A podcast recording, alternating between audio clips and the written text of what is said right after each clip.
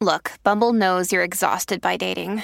All the must not take yourself too seriously and 6 1 since that matters. And what do I even say other than hey?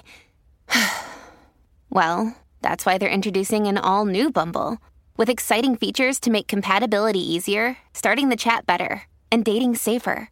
They've changed, so you don't have to. Download the new Bumble now. Demi Lovato's feud with an LA Froyo chain has come to a dramatic end. Justin Bieber thinks Lonely is the best song to sing to prisoners, and Madonna's daughter is opening up about her high school romance with Timothy Chalamet. All that and more coming up next on We Hear Quick Fix.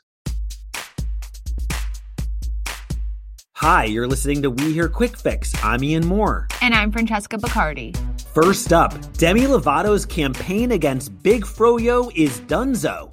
The star had an unlikely online skirmish with an LA frozen yogurt store. Demi needed to take a big chill pill against the big chill when she DM'd them complaining about their sugar free options, saying they should rebrand them because she was triggered by all of the diet friendly terminology. I guess Demi was on her way to get her Froyo fix but the dietetic options turned her off and she walked away without even getting her frozen treat. The problem is, she took to the DMs to start threatening the chain and said, The customer's always right. You have to listen to me.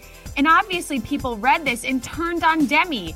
Instead, they came out in favor of the big chill, showing up in droves to support the chain as we're in a pandemic and people saw it as the pop star coming for a small business in struggling times. Now, Demi wound up apologizing publicly and saying, as someone who deals with an eating disorder and is in recovery from an eating disorder, I still to this day have a hard time walking into a froyo shop, ordering yogurt and being content with it and keeping it down. She offered the Big Chill a semi apology, saying she'd be happy to work with them to rebrand all of their materials. Well, it's a good thing that the tension has melted away in this froyo controversy.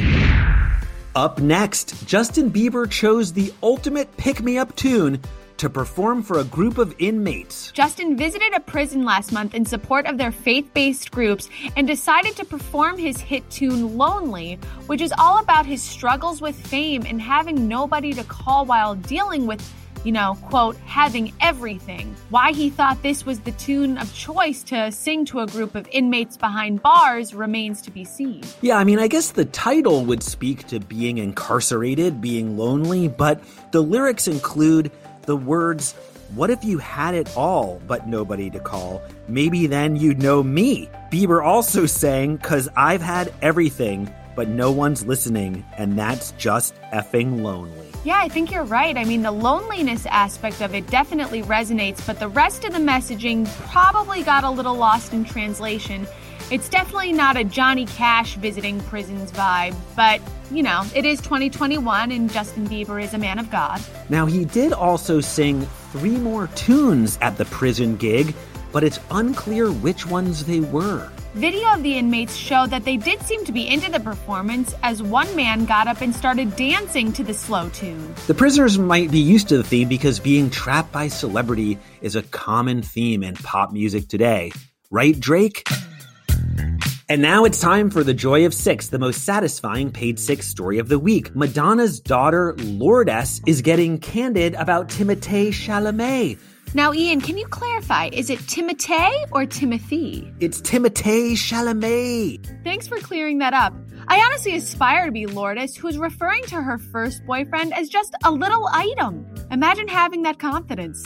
Yeah, back in 2013, Page Six was the first to exclusively report that Lourdes was dating Timothée.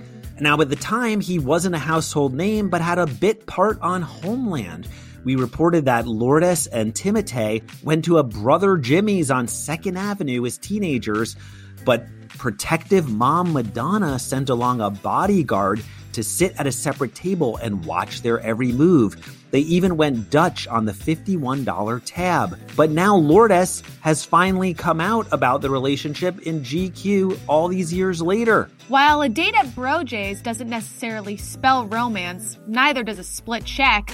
Lourdes told the magazine that she has a lot of respect for the Oscar nominated actor, but that they were just a little item and it seems she's clearly moved on, though many might say that first loves never die. And that's it for your We Hear Quick Fix. For more juicy stories like these, check out page6.com. See you next week.